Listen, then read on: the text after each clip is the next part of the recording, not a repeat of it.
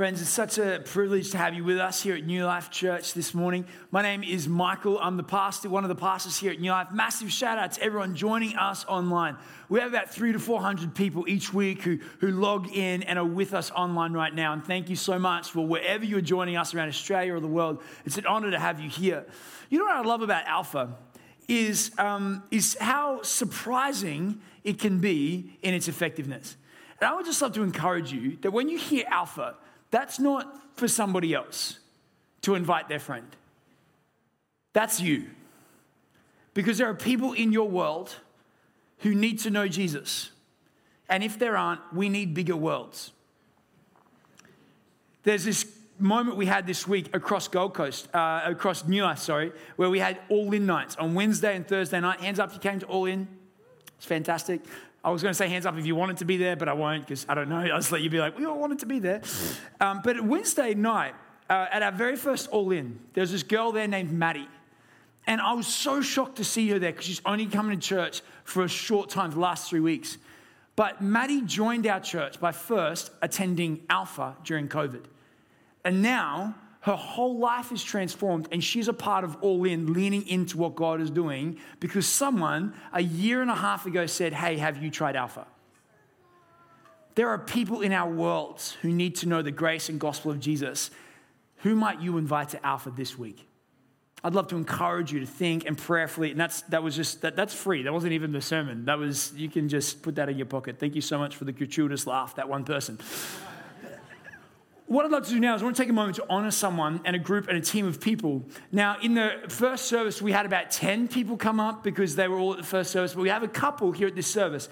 I don't know if you've noticed, but when you come onto this church property, it is beautiful and lush. We have amazing gardens here at New Life. Is that, do you know what I'm saying? Yeah. If you don't know what I'm saying, um, that's probably because you don't have a green thumb. These are very well manicured gardens. The lawns are always mowed. It's phenomenal. And the reason why this is the case is because we believe when God gives us responsibility for something, that we've got to be good stewards of it, to make it a beautiful representation of His goodness, His gospel, and His love. Every Thursday morning at 7 a.m., if you're here, a group of about 10 to 15 gentlemen and ladies rock up to serve and volunteer their time to manicure and take care of the gardens here on site. It is a phenomenal task force, and they've been doing it for 25, 26 years. It's, it's amazing that they do it, and a lot of them have been serving for that entire time free and completely volunteering. Why? Because they're passionate about what God is doing here at New Life. So I would love to welcome uh, the person who heads up our gardening team to the platform. And if any of gardeners are here, we'd love you to come to the platform as well. Bruce McIver, would you come up? Can we honor Bruce and the gardeners who are here today? He should be pointing at some people. Yeah, Gil is here as well. So the first service, we had like this mob of like 10, 12 rock up. And this morning we got Bruce and Gil who are with us.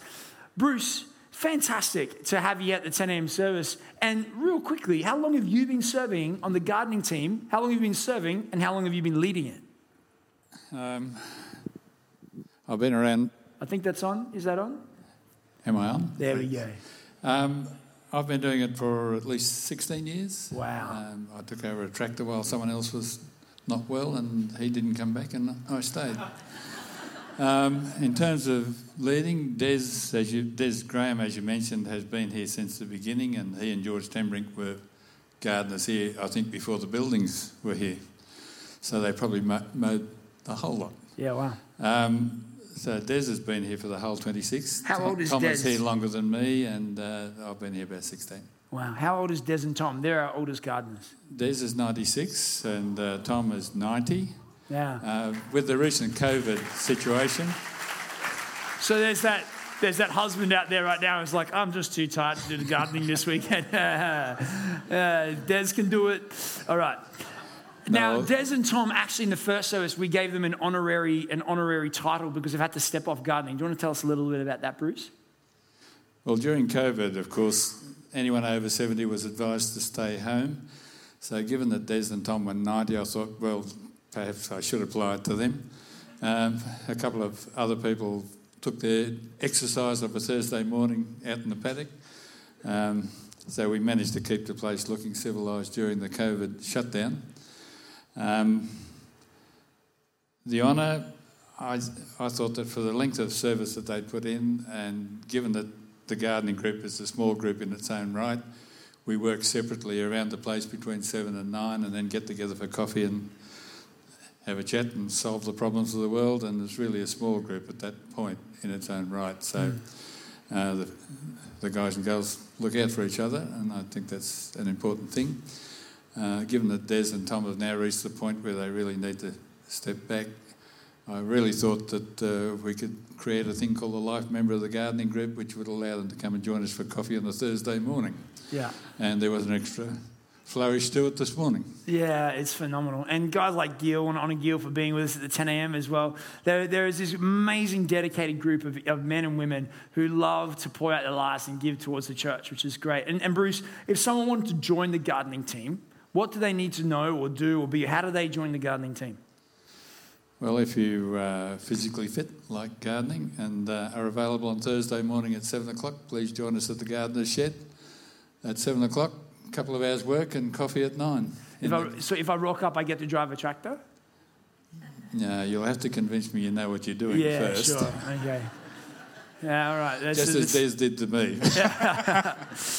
Friends, we, we would love to extend that invitation to you if you would love to join the team. They're a great bunch of guys. They have free coffee together afterwards in the cafe, and they love hanging out. Alan Banks is the pastor to the gardeners and to many of you as well. And you know Alan. Many of you would know Alan and all they do. Would you honor, uh, would you honor Bruce and Gil for joining us this morning? Thanks. Love you can take that.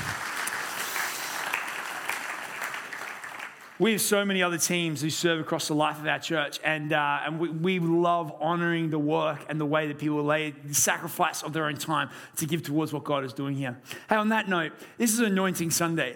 And Anointing Sunday is a moment where we just create space for us to pray over each other, bless one another, and also anoint each other. Now, I know you, what many of you be thinking, what the, what the heck is anointing? I, I'm not ready. I did not know that this was what this was. So, before we get there, let me pray, and then I'm going to explain really shortly what, what, what we believe the heart of God is for today, um, and then we'll step into a time of ministry together. Would you join with me as we pray? So, gracious God, I thank you for guys like Bruce and Gil, who, Father, are such demonstrations of your faithfulness and your goodness to this church, bringing men and women who lovingly pour out their time and their service for a greater cause. God, I thank you for your goodness here this morning. I pray that we would see as we sang that you are beautiful and worthy of praise. Capture our hearts, capture our attention, focus our minds. I pray every teenager in the room would receive powerfully today as they sit in and study on a youth. I pray every adult would hear your voice clearly. And in Jesus' name we pray less of me, more of you. Amen. Amen. Well, I'm going to explain in a moment why teenagers are in the room. So if you're in a teenager here and you're currently sitting going, Where's New Life Youth? Why is New Life Youth not happening? Just give me a really quick groan. Wow. In the first service, you just heard this crickets. But I was looking at teenagers who were like, don't tell me what to do. Like that. It was fantastic. Hey, thank you so much, teenagers, for being here in here with us. My hope is that you would be a part of it and that you would feel this is important and special. I said to Courtney and Jason, my heart for today was that our teenagers would be able to receive what God has laid um, on me to share with you. So to begin that, I want you to recall that moment when you were young, or which should be right now for all of you, um, that moment when your mum or dad had that special set of cutlery. Now, you may not remember this. My, we used to call it the silverware in my house. But the silverware, at least in my house, um, was different from your normal cutlery. There was your everyday run of the mill cutlery, and then there was the precious cutlery that you only used in a certain amount of time. Now, I knew how my mum felt about people by which cutlery she told me to set the table with. right? Like there were moments where mum would be like, all right, it's just normal cutlery night tonight. Like, oh, these guys are not very special. And then there would be these brief moments when uh, we'd break out the silverware and I'd be like, wow, this person must be like the queen. And I'd be like so fascinated with who was coming over my house. Now, as a young kid, like you break out the silverware once every 10 years, right? Like, does everyone know what I mean by this special set? Yeah, some of you teenagers don't have to put up your hand. You can just like stay awake with me. There's this, there's this thing when you grow up and you're like, I'm never going to do that. When I have my own house, marry my wife, we are never going to have separate cutlery and, and chinaware, and everything can be used for everyone. And then I grew up, and then I got married, and then we got these really nice glasses. Now, I can tell exactly what my wife thinks about you by the glass she allows you to drink from when you come over my home. Come over my home, I'll let you know. I'll be like, and which cup would you like this one? Oh, that one. Check your food for poisoning. Like there's, there, there's just a sense. Now, what frustrated me is that there are some glasses that we never drink from. Not even I'm allowed to drink from them, which makes me think my wife has someone in mind that one day will come to our house. It's like they will be good enough to drink from the glass. For me, I'm actually not allowed to touch many glasses in my house because I break them all. I just have plastic sippy cups. That's, that's how I rock it out. Now, what's the, re- what's the reality here? What's the reality here is that sometimes in our homes, what we're doing here is we're setting apart things for a special purpose, right? Like these glasses are set apart for a special purpose. Now, that is the best way to understand what anointing is. Not that like some people get used by God and others don't, and we work out who He loves more because of that. No, no, no, no, not at all. But to anoint something is to set it apart for a purpose. And that's kind of a really helpful way of understanding what we're about to do today. See, in the Old Testament, you had three offices that would be anointed. You would have the office of king, priest, um, and the office of prophet. And what they would do is that they would anoint men and women who were in these offices as a way of setting them apart for a higher purpose. And, and this is a beautiful thing to, to have anointed to be told that you have a higher calling, a higher purpose than just your run of the mill. Now, what does that mean for us? Does that mean if you get anointed today that suddenly you're a prophet, priest, or a king and your whole life is about to change? No, not at all. You see, because of the, the death and resurrection of Jesus Christ, we believe that not just some people are set apart and called by God with a higher purpose, but that anyone who calls Jesus Christ their Lord and their Savior is anointed for a higher purpose and a calling to declare the goodness of the one who called them out of darkness into his glorious light. And the reason why teenagers are in the room today is because you need to hear from me that what makes you special is not followers on your Instagram account, not the attention you gain from the world by being culturally relevant, but by choosing to follow Jesus, He will set you apart for the rest of your life, no matter your age, to be called to a higher purpose and a reason. If you've got a teenager sitting next to you, touch them and be like, that's you he's talking about. Because there's a need for me to recognize hey, adults, this isn't just for us. And I recognize teenagers, you're like, Michael, I'm already falling asleep. Stay with me. I promise you, this isn't going to be too hard. Because this is for you today. Because the greatest thing I wish someone had told me when I was 13 was, Michael, you follow Jesus, your life will be the greatest adventure you could ever know. And that's what I want you to know today. But some of us have gone past teenage years and we still haven't realized that we are set apart and anointed and called by God. Friends, we look forward to anointing every single one who would be willing today to know 2021 is the year where you are set apart for the higher purpose and the glory of God and the good of the world. So to be anointed means simply to be, I don't think my click is working. To be anointed is something, to anoint something is to set it apart for a higher purpose. Now, what do we, what do, we do when we anoint? We also speak a blessing over people. When we speak this blessing, ultimately we say these words called from Numbers 6, verse 23 to 27. Beck, this clicker won't work, so I'm just going to rely on you today. So uh, the blessing comes from Numbers chapter 6, verse 23 to 27. Now, if you've been to an anointing service at New Life, you will know this verse because we say it every single year. It's the Aaronic blessing. And the verse starts like this Tell Aaron and his sons, this is how you are to bless the Israelites. Say to them, The Lord bless you and keep you. The Lord make his face shine on you and be gracious to you. The Lord turn his face toward you and give you peace. So they will know my name on the Israelites, but they will put my name on the Israelites, and I will bless them. That's my mum, ladies and gentlemen, the one with the silverware, just so everybody knows. If you get invited to her house, I'll let you know. You send me a picture of the cutlery, I'll let you know how special you are. There's this moment I've got to pay for that later. so good. Um, If you're online, there was a lady that just came to it. Anyway, um, there's this there's this moment where we're going to say these words, and the reason why I want to step through this today, particularly for the adolescents, but for all of us in the room, is we can say scriptures like this and they feel nice. Oh, the Lord bless me and keep me, make his face to shine upon me and be gracious to me, and, and, and you know, he's going to give me some peace, he's going to be great. This is more than a warm blanket to keep you cozy on a, on a hard day's night. This is a promise and a blessing of God, and I don't want us to walk past it too fast. You see, this blessing was given in Numbers chapter 6. And in Numbers chapter 6, the Israelites were in the desert at a place called Mount Sinai. And in Mount Sinai, they're receiving their identity and their calling from God. The book of Numbers is the fourth in the, four book, in the five books of the Pentateuch, and they're receiving God's will and command for them as a people. He's forming them and shaping them. And in the wilderness of Mount Sinai, here comes my mother again, everybody, with the clicker. It's so great. And in the wilderness of Mount Sinai, what happens is, is that God invokes a blessing upon them and he gives Aaron and his sons. Now, if you're like, who's Aaron? And why is he saying stuff to the people of Israel? Aaron and his sons were the priests of Israel. They represented man to God and God to man. And in this moment, God gives them his direct words to speak over them, and they would do it every morning.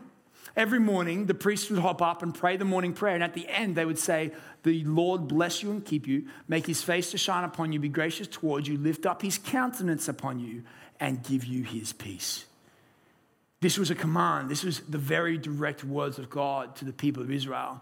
This was a deeply formative moment for them where God sought to bless them, where God sought to impart something on them, not just once, but every day. And here, at New Life, we say this blessing every year because we believe this is a promise that sets us apart, a promise that sets us up, and a promise that sets our hope for the year that is to come. Now, you might be like, well, Michael, hey, just I'm, I'm working out here. You know, God's talking to the Israelite nation. I'm not an Israelite. We live in Australia. I, I think this is a bit of a stretch. Is this blessing really for us, or is it uh, like a couple of thousand years past its used by date? See, friends, this was given to the Israelite people who were known as the children of God. But just a really short, just sideline here, just to help us understand, is that when Jesus Christ came to earth, he died a death that we should have died after living a life that we could not live. And he became what is known as the true Israel. He was the Son of God. But his death and resurrection didn't just mean that he was the Son of God, but more so that he wanted to make anyone who would believe in him sons and daughters of God. So, by his death and resurrection, he moved the children of God from being an ethnicity group or a geographical group to being anyone who calls himself a follower of Jesus. And the Aaronic blessing, theologians would, do, would argue, is for anyone who calls himself a follower of Christ because you are a brother and sister of Jesus and a son and a daughter of God. You are his people, and this is his blessing for his children. And so this year, what does it mean for us to walk recalling the Aaronic blessing, expecting the Aaronic blessing, and then the last thing I'm going to talk about today is passing on the Aaronic blessing. So, the first thing that we read in the Aaronic blessing is the words, the Lord. The Lord. Now, I'm just going to move really fast. So I want you to stay with me because I want to break this down, but we don't have time because we want to spend more time in ministry than anywhere else today. And it says the Lord three times. These two words are actually one word when they're written in Hebrew. It is the word Adonai. Can everyone say Adonai? Just the teenagers. Adonai? Yes, you're here. This is fantastic. Literally, I was nothing in the first service. And they would say Adonai. And what did they mean by the words Adonai? Well, let me, there's a kind of a double movement here. In Exodus chapter 3, Moses is chilling out with the burning bush. Don't know if you remember. And, and he's sitting there and he says, Who shall I say has sent me? And the Lord God said, gives Moses a name, and it is the name Yahweh. So say, Yahweh has sent you. The God who is has sent you. Now, this name Yahweh is the sacred, personal, intimate name of God. And the Jewish people found it so sacred, so personal, so intimate, and so should it be that God would reveal himself not just as God, but his personal name, Yahweh, that they would never write it or say it. So they would treasure it in their hearts. So they replaced Yahweh with the word Adonai. Now, when we read the Lord, we can sometimes get confused thinking it's like, you know, a British noble lord. Like, you know, this is Lord Farquaad who's walking around, right? Now, that's, that, that, that kind of weakens what's happening here. It's the best English translation we have. Those of you don't know who Lord Farquaad is, it's a Shrek reference. Yeah, if you don't know what it is, that's God's blessing. Don't go find out. I just watched it too many times as a kid right? And, and, so he's not talking about like a lord, like, you know, a bunch of nobles. No, the Lord is this high and lifted up, intimate name that we have for a God who's so powerful, words fail him. Words fail to accurately describe him. Whenever you read the word the Lord in the Old Testament, you should read the word Adonai, which is a double movement from the word Yahweh, which describes an all powerful God who breathes galaxies and stars and humanity into existence, that knows the hairs at every follicle on your head, knows what you're really thinking about instead of listening to me right now. This is Yahweh. God. And he uses his full name to invoke this upon his children. Yahweh bless you. Now, the last thing I want to highlight is that Yahweh is mentioned three times, and theologians think this is God referencing to the Trinitarian nature of Himself. That God the Father, God the Son, God the Holy Spirit blesses His children. Yahweh bless you. This next part is so important for us to recognize because I think this is a great hope for us heading into 2021. I stake my life, and I believe this is biblical, and I believe it's scriptural, and I believe it's important that we all recognize and understand. God's will for your 2021 is to bless you this year. God wants to and will bless you this year. Now, I know some of you are like, Amen. I'm ready. Let's go. I receive that, Lord. And some of you are like, uh oh. I've been in a church where this has happened before. This next thing he's going to say is God's going to fill my bank account. I'm getting cars. My health is going to go up, and it's it's that's that's just not been my experience. So I want to talk about this because we say away from the words "I am blessed" because we think it talks about something that is present in our culture, but I don't necessarily find in Scripture. So when we think of the word blessed, we kind of start to fall back into, if you're an Instagram user, hashtag blessed kind of lifestyle. And we see it when, you know, our friend back when they were flying, they jump onto Emirates and instead of having to be in cattle class, they get promoted to like business class or first class, like hashtag blessed life, everyone, living it up. And we're like, oh my gosh, I wish I was blessed like them, right? We think that what it means to be blessed is to have this in your drive, is to have this in your driveway. You're like, man, I'm so blessed. Of course you feel that way. Look at what you're driving. Some of you are like, man, I am so blessed right now. Look at this. And then some of us go shopping at Robina on the weekends and we're like, hashtag blessed friends. Look at all the stuff that I've got. God is blessing me right now. Friends, this is such a weak understanding of what blessed looks like. And actually, really isn't what God is talking about. Do you drive a nice car? Is that a blessing? Sure, it probably is. You should thank God for that. That's lovely. But the question you should really ask about your understanding of the word blessed is could someone in a persecuted church feel blessed? Are they blessed? The answer is yes. My son's been really sick this week. And uh, yesterday, I just got to the point we need taken to the ER. It's fine if you're a parent, you know ER is kind of like a second home sometimes more than anything. And so we're there, and, and, and, and I'm holding my son, and I've only got one nappy, which is already pooed through. And so I'm like, he's reeking, and everyone's looking at me. I'm like, hey, everybody. And he's crying, he's sniffly, he's hot. I'm like, man, this is not how I thought my Saturday would go this week. I was really hoping it would be something different. I'm there for like four or five hours. And as I'm holding my son and trying to comfort him, and, and, and, and just kind of a bit frustrated, you know, all this stuff happening for this week, I sense the Holy Spirit as I'm thinking through today, just whisper, Michael, are you blessed right now?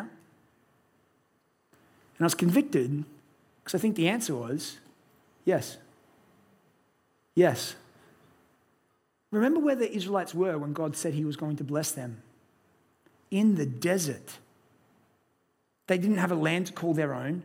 They ate the same thing every day bread and manna and quail. And God's going, I'm blessing you. Why? Because you see, blessed in the Old Testament is, isn't necessarily understanding monetary value or acquisition of temporary things. The word blessed is actually more about the belief that God is working for your highest good and greatest need.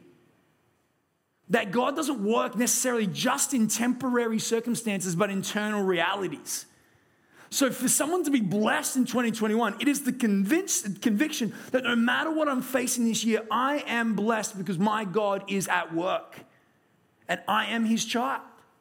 This is why you can stand in an ER room with everything falling apart around you and be like, I am a blessed son of God. Not because you feel it, but because you know it's a promise. That's why a persecuted church can, can feel blessed by God facing death the next day because they are blessed. Why? Well, the second thing that I would identify with the word blessed is how Jesus uses blessed. In, in, in the Sermon on the Mount, Jesus hops up and he goes, Blessed are those who have Ferraris. No, no, no, not at all, right? He goes, Blessed are those who are poor in spirit.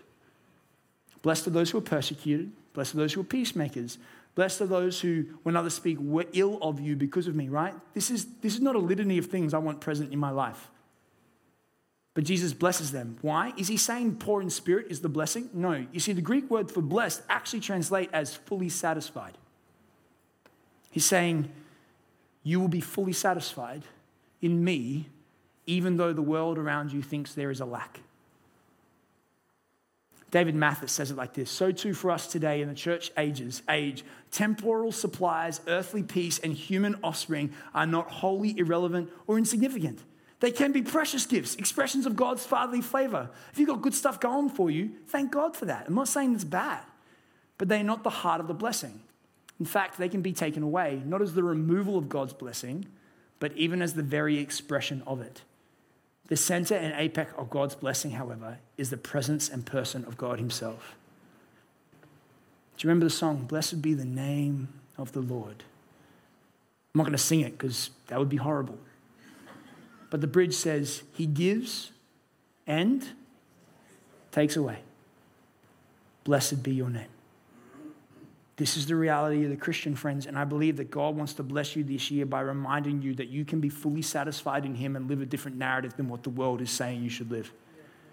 Not only does God want to bless you, He wants to keep you. Now, this is not possessive. This is not God being like, don't touch this person, they're mine. This is more the language of a shepherd and his sheep. For a shepherd to keep his sheep, the shepherd knows where the sheep is. The shepherd identifies with the sheep. The shepherd knows when the sheep is lost, when the sheep is in need, what the sheep needs. The shepherd tends to the needs of his sheep.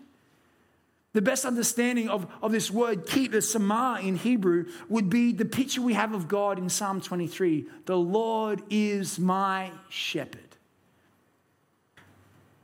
And what I love is the verse that sticks out to us all for even though I walk through the valley of the shadow of death, I will fear no evil. Why? Because I have a big house and a nice car. No, no, no, no. Because his rod and his staff, they comfort me. In the middle of the desert, God is saying, I will keep you in good and bad, for I am the shepherd and you are my sheep. This means it changes our heart disposition Paul Miller kind of invokes these words and says there are two ways you can kind of look at the shepherd during hard times. We're left, he writes, obsessing over our words in the valley of the shadow of death, paralyzed by fear in the presence of our enemies. No wonder so many are so cynical. And can I say, I worry about the rise of cynicism in our church. That we lean towards negativity than hope. So many are so cynical. Both the child and the cynic both walk through the valley of the shadow of death. The cynic focuses on the darkness, the child focuses on the shepherd. The Lord wants to bless you this year. He also wants to keep you, keep your attention on Him. He goes, I got this. He also blessed you last year in 2020, and He was your shepherd through COVID as well. Why? Because Yahweh wants to make his face to shine upon you. Have you ever had someone's face shine upon you? What does this mean? I think the word payim is, is used in Hebrew here, and simply it's to have God's attention and God's affection. There are these moments when Archer's doing his own thing. My boy, Archer, the one I was holding in my arms, he's doing a lot better today. Thanks for asking. and there was this there was this moment where, like, whenever Archer's away from me, but I'm in the room, he'll always look back at me to see if I'm looking at him. And what's he hoping to see? A frown, storm, anger? No, he's wanting my attention and my affection. And when he gets my attention and my affection, this is what he looks like. Yeah, I know. Didn't look like that yesterday. And he's like, this is the moment we're having a dance party in my room, in his room actually. There's a cot there. And we're like partying, and he's like getting, he's just getting down, and he's having fun. He looks at me, he's like, Dad, are you dancing? I'm looking at him. He's like, yeah, this is great. And I love it. It happened again this morning. He was off partying by himself and he looked back at me and I said, Hey, buddy. He's like, and he kept running off. This is such a beautiful truth for us because we've got to remember that this is how we get to look at God when we realize, friends, you have his attention and his affection. He's looking at you. And he has such kindness in his eyes. Do you know the attention and affection of God? Not only does he have attention and affection for you, it says, but he wants to be gracious to you. Yahweh wants to be gracious to you. Sometimes some of us say, Well, I like the New Testament God, don't really like the Old Testament God. He seemed to be pretty angry at the world, and I'd love to not really know him. They're the same God. You can't think that God in the New Testament's a God of grace and that some, like he had a you know, personality disorder between the Old Testament and New Testament. Like, no, no, he always was a God of grace. Always. Since Genesis. And this proves it. Yahweh wants to be gracious to you. You know what graciousness means? It means that He wants to give you unmerited, undeserved, unearned favor. Now, when you're like, favor, oh, that's nice. No, no, no. Hear this. Despite the fact that many of you today will not think of God again, and we will all fall short of His glory in some way this week, He wants to still give you His favor because He wants to be gracious to you. This is the scandal of the gospel. This is why we sing, What can wash away my sins? Nothing but the blood of Jesus. This isn't like a nice thing we wrap our body in late at night when we're going through a hard day. It transforms our life. That Yahweh sees your darkness and still offers you his perfection. Oh, Friends, if you are not a Christian in this room today, this is good news because you're surrounded by people who are only where they are today because of the graciousness of God. For other than that, we are all broken, hopeless, lost sinners. Ah, he wants to bless you, he wants to keep you, he wants to show you his attention and affection. He wants to show graciousness to you. And again, it goes on to say he, he still wants to turn his face towards you, it says. He turns his face towards you. He lifts up his panim to you one last time to do what? To give you his peace. To give you his peace. Now, when we think of the word peace, it's actually the word shalom. Everyone say shalom. shalom. Yeah, some of you like shalom because you knew how to pronounce it better than I did. That's good. Well done. Shalom is an ancient Jewish greeting because it actually sums up their hope for God's intention towards the earth. Shalom, this peace, is not just the absence of conflict.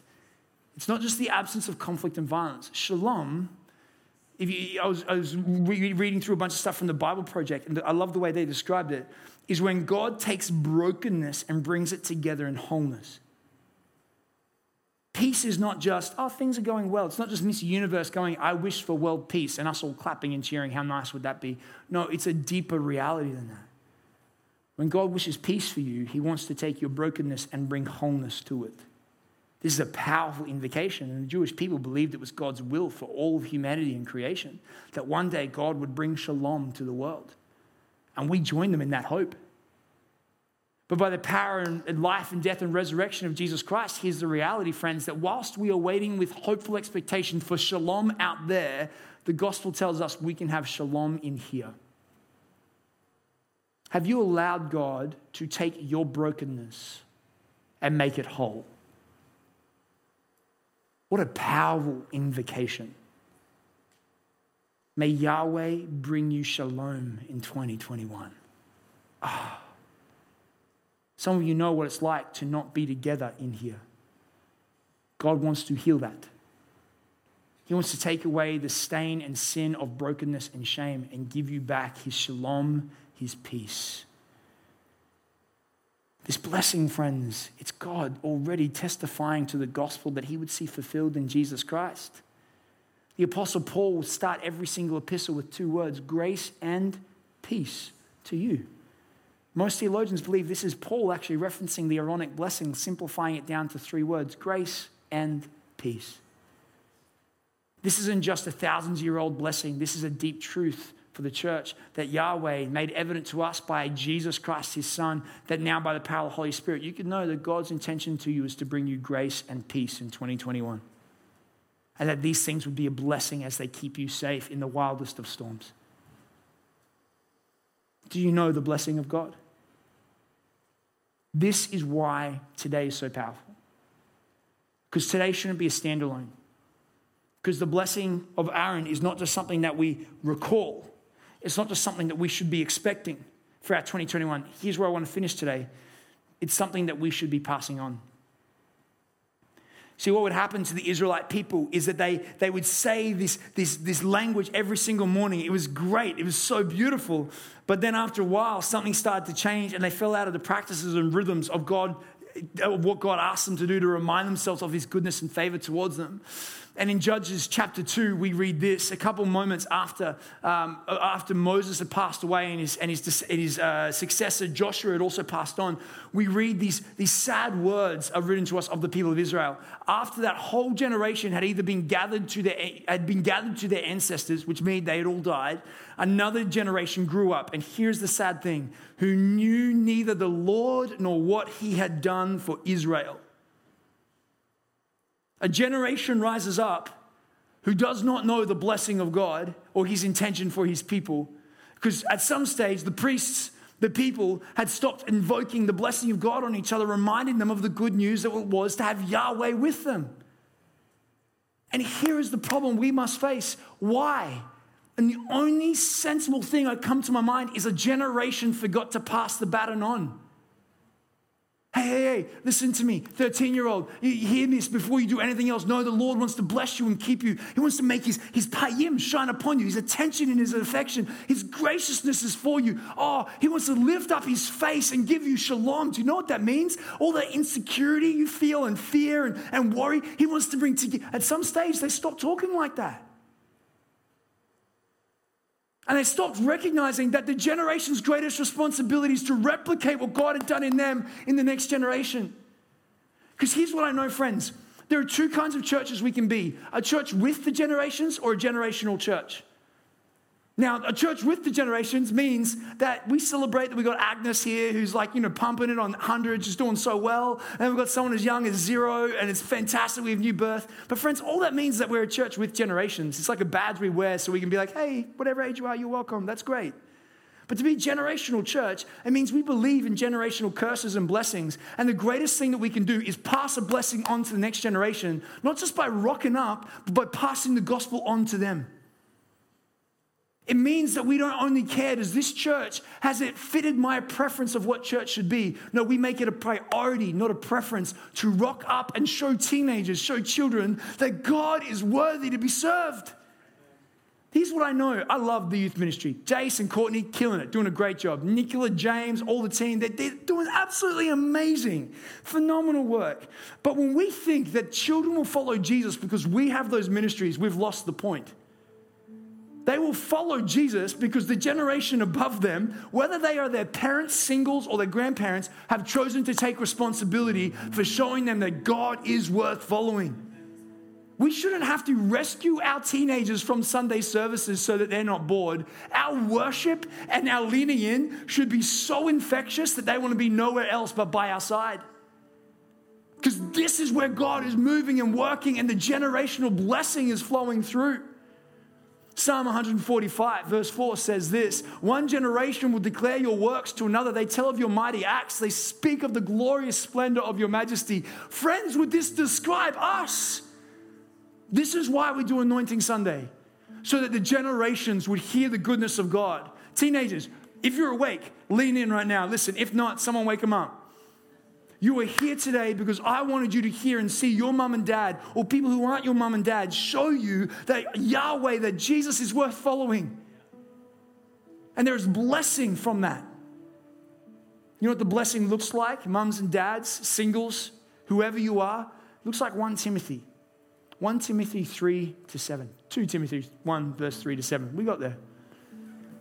Paul writes to the young church planter Timothy, and he says this I'm reminded, Timothy, of your sincere faith, which apparently wasn't his, because it first lived in your grandmother Eunice. No, Lois. Someone changed the name on me between. And in your mother Eunice, and I am persuaded now lives in you as well. There are some parents in this church who are struggling right now because their kids are not in church. I just felt this just in worship today. I want to tell you um, could you attend a generational church? That's not your burden to bear alone. Uh, today wasn't about condemning you. You're part of a church where we're going to be praying for you and your family. There are some people here who have young children and they're so scared and worried they don't know what they're doing. And some of you know how to do it. And they're longing for someone to come alongside them and go, hey, let me show you what it means to raise godly young children. It's hard, but we can do it together. Because we're a generational church, not just a church with generations. Woe be the day when having a children's and youth ministry and a young adult ministry and a seniors ministry and a families ministry excuses our responsibility to stop declaring the gospel to other generations. So today, we're going to offer a blessing and anointing. And my prayer is this that you would lean in, whatever demographic you're from, that others might look at you and go, hey, if it's good enough for them, maybe this gospel thing is real. Maybe it's going to play out. Maybe I should give it a go. Would you stand with me?